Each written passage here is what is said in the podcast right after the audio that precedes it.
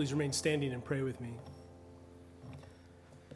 Jesus, we come to you this morning and we ask that you would touch our mouth and touch our ears like you did this man in the gospel reading, and open our ears to hear your word read and preached, and open our mouths to proclaim the glories of the good news that you've given to us to announce. Give us your spirit, we pray, to enable us to do these things. And we commend ourselves this morning to your loving care. In the name of Jesus Christ. Amen. Amen. You may be seated. Well, good morning. I feel like we've come to the end of a long journey ourselves, not only through the book of Acts, but through this long sabbatical. For Father Ben returns on Tuesday, and we can all say, Amen. Amen. Maybe some of us more than others. No, it's, it's, been, it's been a wonderful time uh, over the summer. Uh, but we do come here to the end of our series through the book of Acts and uh, to the final passage of Luke's uh, recounting of the story of the church as the gospel moves out by them from Jerusalem to the ends of the earth. And Acts ends, though, in a rather unusual way. Maybe you noticed it as Peyton read for us our lesson this morning. Paul finally arrives in Rome. This is a a journey for Paul that began way back in chapter 21 when he was initially arrested there in Jerusalem. And he spent two years in Caesarea. He finally catches a ship. He goes to Rome. He's shipwrecked, and finally he's in Rome in two years. He's waiting, and this is how the book ends. As readers, our expectation is primed for a conclusion that tells us what happened. What happened to Paul in Rome? What happened when he uh, appeared before Caesar? And the Caesar this time was Nero. And if you don't know anything about Nero, just know that he was kind of a little crazy in the head. There's no expectation about what might happen, but we'd all be wondering what in the world happened. You know, would he live on? Would he be seen as not a threat like every magistrate had seen him as? Uh, throughout the book of Acts, or would Nero, just in some weird fit, some morning say that Paul deserves to die and be killed? That's what we were expecting to find out. Something along those lines. What happened to Paul in Rome before his time with Caesar? However, Luke doesn't meet those expectations. He ends the book with Paul waiting. And we're a little unsatisfied by that ending, aren't we? We want to know what happens. It's the sort of ending that hooks you for another episode on Netflix. How many here are guilty of that? Yeah, okay. There's a lot of people here that can come for confession then. Um, it's the kind of ending that hooks you for another episode or hooks you for another season, or maybe even the sequel when it comes out. It's an unfinished ending, it's an open ended ending. And where this might leave us desiring something else as far as the story goes, this ending has significance for us and it has meaning it's, it's very significant, it's very meaningful uh, for us as the church. And to understand the significance and the meaning of this conclusion, we have to return to the very beginning of Acts, to chapter 1, where Luke begins in chapter 1 with this. In the first book, O Theophilus, right? My gospel, the gospel of Luke. In that first book, I have dealt with all that Jesus began. That's the key word began to do and teach. Luke understands the narrative he's about to write to be a continuation, a continuation of Jesus' ministry, of his acts and his teaching. The church is going to be a continuation of the very ministry of Jesus, the spirit empowered church. For Luke, the book of Acts is not primarily about the church or about the apostles, Peter or Paul, who dominate the two halves of the book. Acts is about Jesus. It's not so much the acts of the apostles as it is the acts of Jesus through the life of the apostles and through the life of the church. It is about the risen King Jesus continuing to speak and act in and through the lives of his spirit empowered disciples. And that story did not reach its conclusion with Paul in Rome, did it? And Luke wants to be really clear that it didn't. It continues on past Paul it continues on in every generation of the church because that story ultimately is unfinished right now. It hasn't reached its conclusion today. It continues to be played out in your life, in your home, in your family, in your marriage, in your work and vocation, in your job, wherever you find yourself in this city, that story continues to be played out in you. Jesus continues to act and to speak through you when you submit to his spirit. So while Acts ends in an unsatisfying manner as far as stories go, the profound reality of its conclusion is that the story Luke tells of Jesus continues on in you and me. It continues on right here at Christ Church in our lives. It continues on in every church where we have people who embrace the good news about Jesus and are submitted to the Spirit. So I think we can agree that this ending is significant if we carry on the very life of Jesus.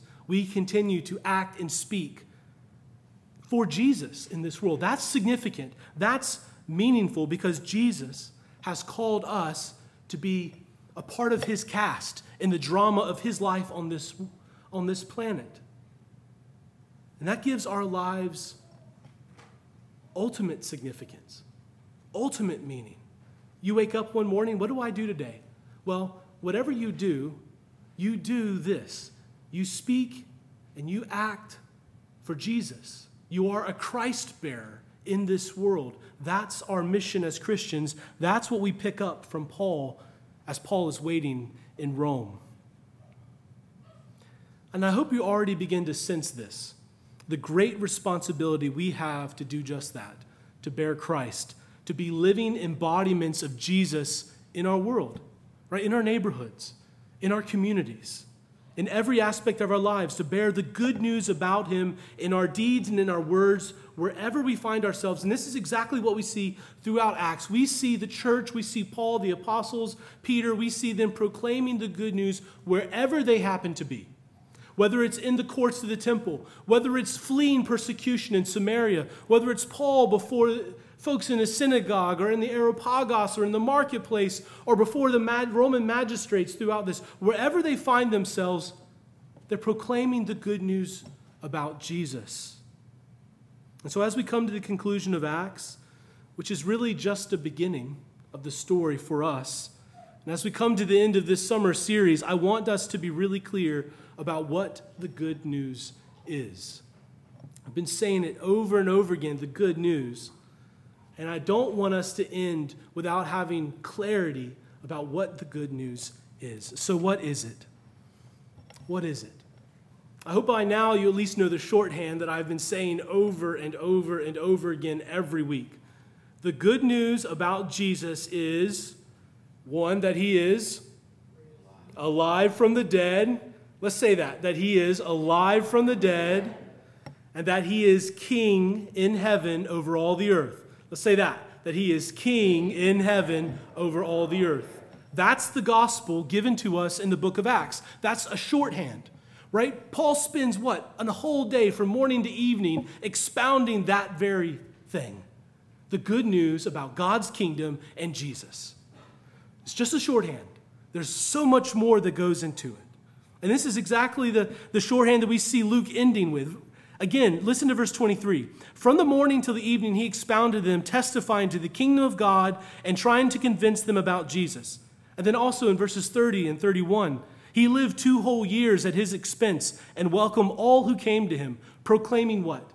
The kingdom of God and teaching about our Lord Jesus Christ. The kingdom of God, the very kingdom of heaven that is coming on earth. We pray this every week when we pray the Lord's Prayer. What do we pray? Your kingdom come on earth as it is in heaven.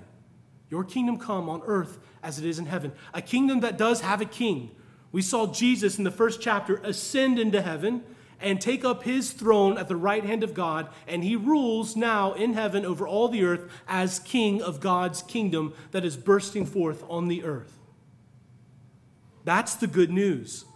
That's the good news in a nutshell. It's about Jesus and God's kingdom. But now we need to unpack that shorthand a bit here as we end this series. Because I want us to end knowing freshly in our minds what this good news is that God commands us, that Jesus commissions us to proclaim in word and deed in the midst of our lives as we continue this work of Paul and as we continue the ministry of Jesus. And I want to do this by using Acts 26, verse 18, as kind of a lens uh, to get at what the good news is. And if you have a Bible, you can turn there, you can just listen to this. This is Paul recounting what Jesus says to him on the road to Damascus as he encounters Jesus in that blinding experience of Jesus' glory, where Paul is converted to Jesus, where he encounters Jesus and embraces this good news. This is Jesus speaking as Paul recounts.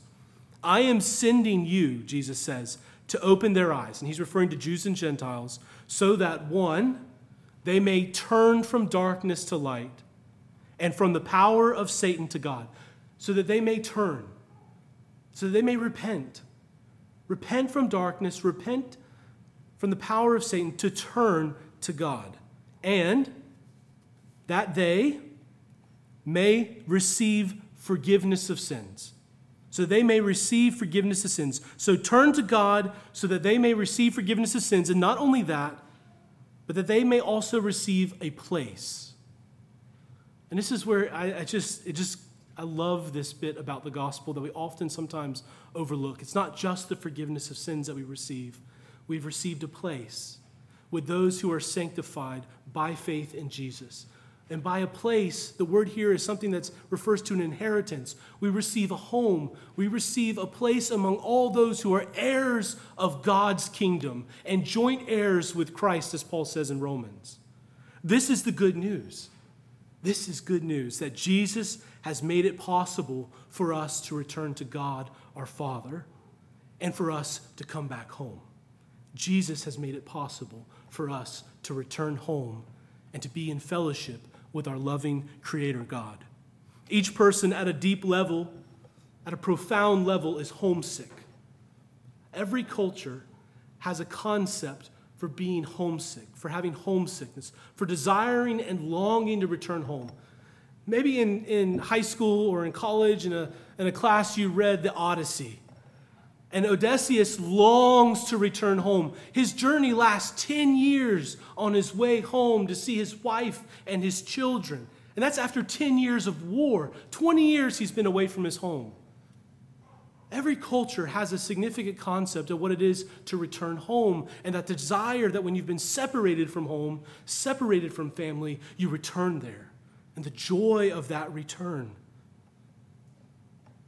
Though many of us would never exactly say that our condition in this world is one of homesickness, we all nevertheless long for our true home with God, for a place where we are truly at peace, a place where we are secure, a place where we are known, a place where we are loved, a place where we come to know ourselves truly as God knows us, as God knows us. We desire for a place where we find ultimate meaning and fulfillment. We desire to find a place, a home where we flourish. Isn't that, isn't that what we all desire? Isn't that why we go out and, and get a job? To create a home? Because we all long for these kind of things. We all long for safety. We all long to be loved. We all long to be known. And the Bible tells us that that longing, that desire for all these things, is ultimately not a desire for these things in themselves. It points beyond them to our desire for God our Father, our Creator, who made us for Himself. And though each person longs at the deepest level of their being to return to God and come home, they are unable. You are unable in yourself to return to God.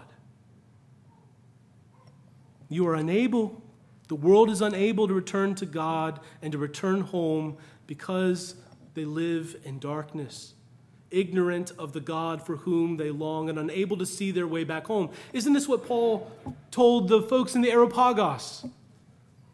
You have an idol to the unknown God. Let me tell you who he is. You don't know him. You're ignorant right now. You're displaying your ignorance by worshiping these things that you have made. God has been gracious to you. He has set up the boundaries of your kingdoms, their beginning and their end, so that you might grope after him in your darkness for he is not far from anyone. Even more, each person is held captive by the power of Satan, shackled to the ways of searching for their ultimate home with God and all that it promises true love, identity, meaning, belonging, peace, ways of searching that never actually return one home. ways that always lead to death in the end, to exile from home and alienation from God our Father. You see, our own sinfulness has led us into such darkness and captivity, as Jesus tells Paul. Every person is that prodigal son. If you remember at all back to Luke chapter 15 in the parable of the prodigal son, each person is that prodigal son who demanded his inheritance no matter, no matter what his father desired. He demanded his inheritance, all the benefits of his home, regardless of his father. The prodigal son turned away from his father and left to pursue his own desires. He broke fellowship with his father, and that's what each one of us has done with God. We want the kingdom of God. We want the benefits of God's kingdom. We want justice and peace. We want flourishing lives. We want fulfillment. We want to be loved. We want to be known in the most intimate and ultimate of ways. We want that.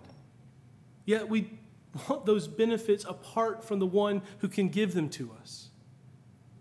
Each person is born in sin and alienated from God. And apart from the work of Christ and God's grace, each person is turned and turns away from God to follow after his, her, his or her own desires, right? Without regard for God. One professor I had years ago used this image. We like, as children, hop up into our father's lap to slap him in the face. We have to use him and his benefits to live and move and be, but we ignore him. We disregard him. This is the plight of humanity. This is the plight of our world. We are out of fellowship with God. Our relationship with him is broken. And as rebels alienated from God, his wrath and curse lie upon us and upon the created order. And we know that. Whether or not we like to talk about wrath or God's curse, we know it because since the garden, we live in a world filled with suffering. And I think this week here in Winston,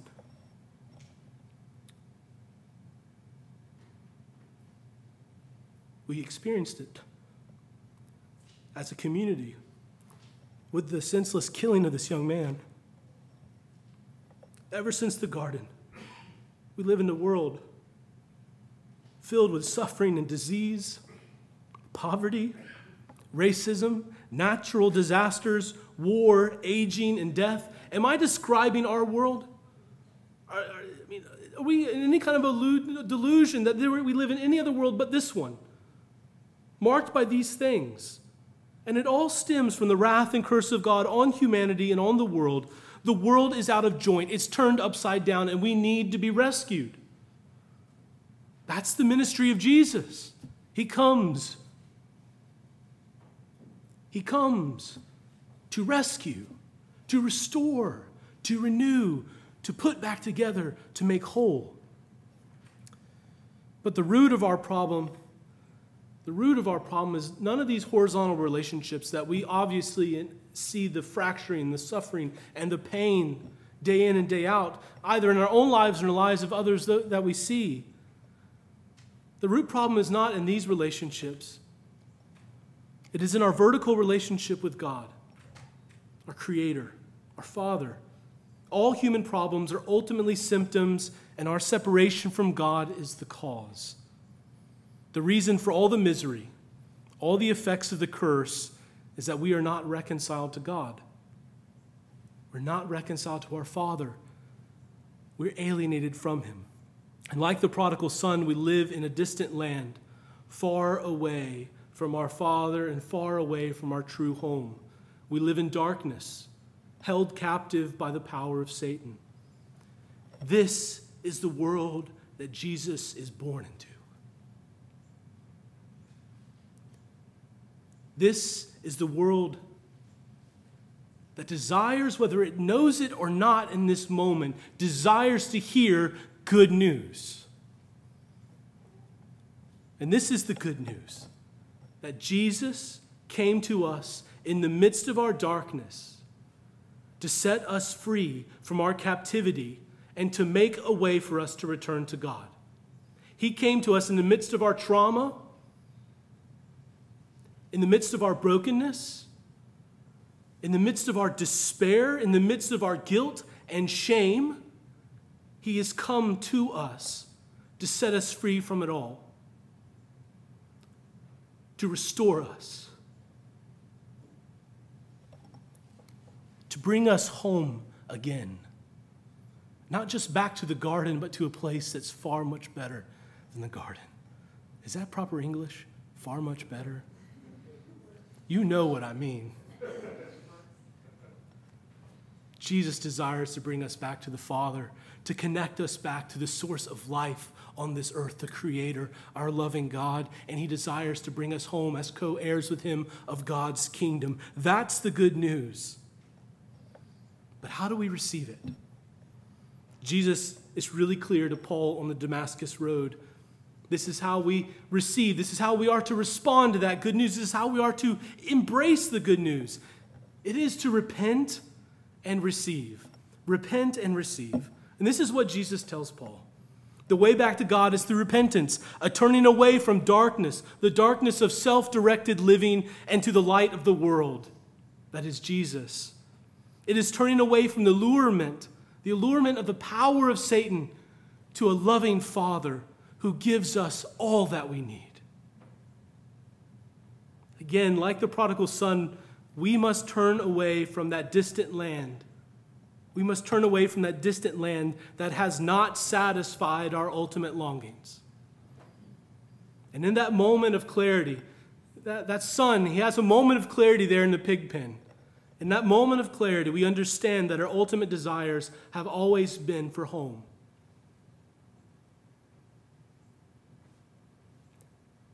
They've always been for the Father. And so when we repent, we return to God. We start that journey back home. We set our face towards home, towards heaven, towards this heaven that is coming on earth. And we return to God and we receive. What do we do? We receive two things in that act of turning to God, repenting. We receive forgiveness of our sins and we receive a place, an inheritance, a home.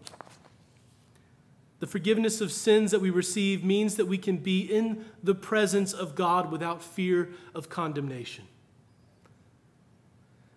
Romans chapter 8, verse 1 is one of my favorite verses in, in that kind of magisterial book, letter to the, the Roman church, where Paul says, There is now no condemnation, none whatsoever, none, not one bit of condemnation for those who are in Christ Jesus. The forgiveness of sins means that we receive God's presence without fear of condemnation, without fear of wrath, without fear of judgment. It means that we become full members of God's family, received again, just like the prodigal son, received again to the Father, received again to the family. And Jesus made this possible through his death on the cross, where he bore the full wrath of God in our place. And God demonstrates that He accepted Jesus' sacrifice on our behalf by raising Him from the dead and exalting Him as King in heaven over all the earth. And that's why each week I say, What is the good news? It is that Jesus is alive from the dead. He has made it possible, possible, for us to be forgiven to be received back into the Father's family without any fear of condemnation. And we receive this forgiveness by faith in Jesus. And that means a complete reliance upon Jesus, that He is the one, and no one else, not even ourselves, that He is the one who makes us acceptable to the Father. He is the one who makes us acceptable in God's sight. He clothes us with His own righteousness in place of our guilt and he clothes us with his own honor in place of our shame. That's what Jesus does. That's good news. The forgiveness of sins is that we receive by faith in Jesus a restored relationship with God, reconciled to the Father. This is good news. But guess what? There's more. What's behind curtain number two? There's more good news. This is the beauty of, of the gospel. It's not just that you have forgiveness of sins, that's the entrance into a fullness of life, to eternal life. But that eternal life itself is a part of the good news. We not only receive forgiveness, We are not only reconciled to the Father, but we also receive a place, a home, an inheritance, a place to belong and be known and be loved and be accepted. Not only by God and Jesus, but by his family, the church. Jesus' resurrection and ascension has now opened up a way for us to enter and receive God's kingdom as our inheritance. Jesus has made it possible for us to enter in and receive the kingdom of God. God's kingdom is the place where all those broken horizontal relationships that we see and hear about, not only in our own lives, but in the lives of others, day in and day out, God's kingdom is the place where all those broken relationships are restored. It is the place where true justice and peace it can be experienced. It is the place where life truly flourishes, spiritually, physically, and socially. It is a place where our most intimate relationships are nurtured. It is a place of rest. And it is a place where we can experience shalom. There's no English word to capture what that is wholeness, peace.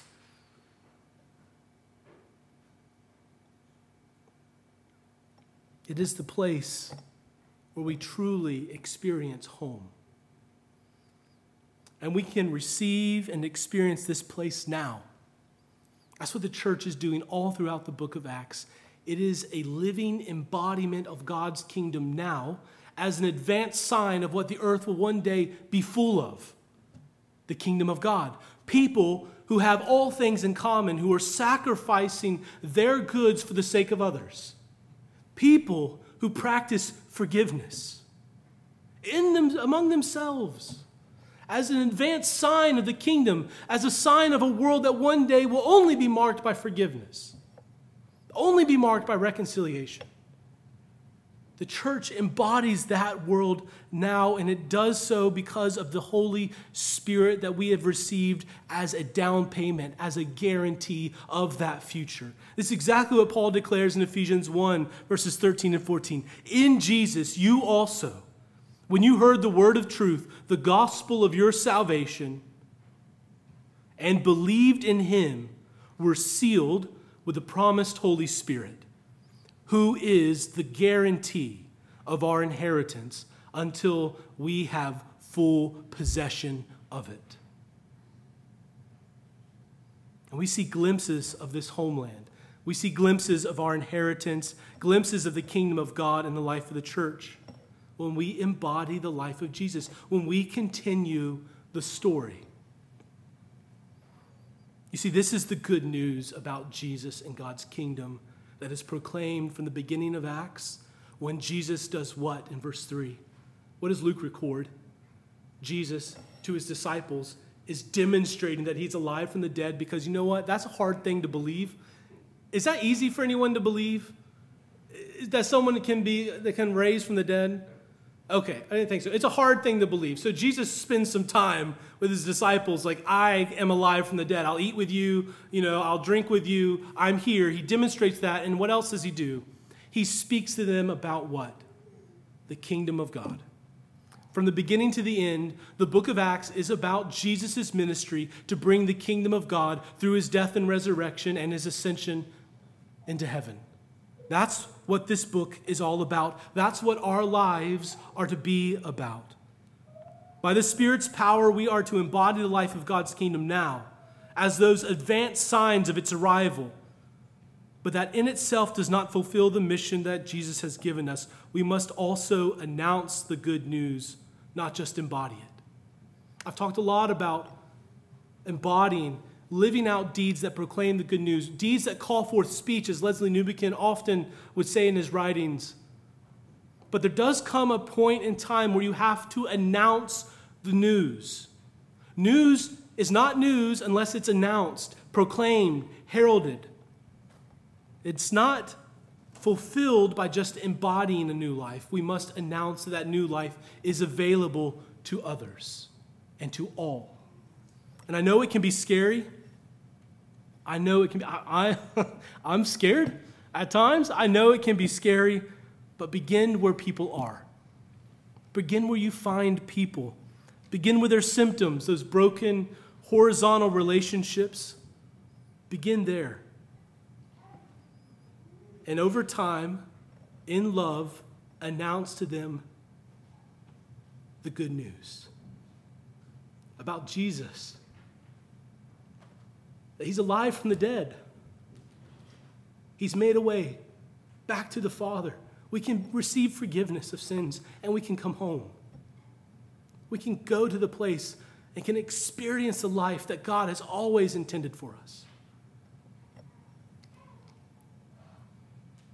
In love, announce that Jesus has entered into their brokenness already, into their trauma, into their darkness, into their loneliness to offer them a way back to God and to their true home, where all things one day will be made new, where we will all find belonging and love and a family.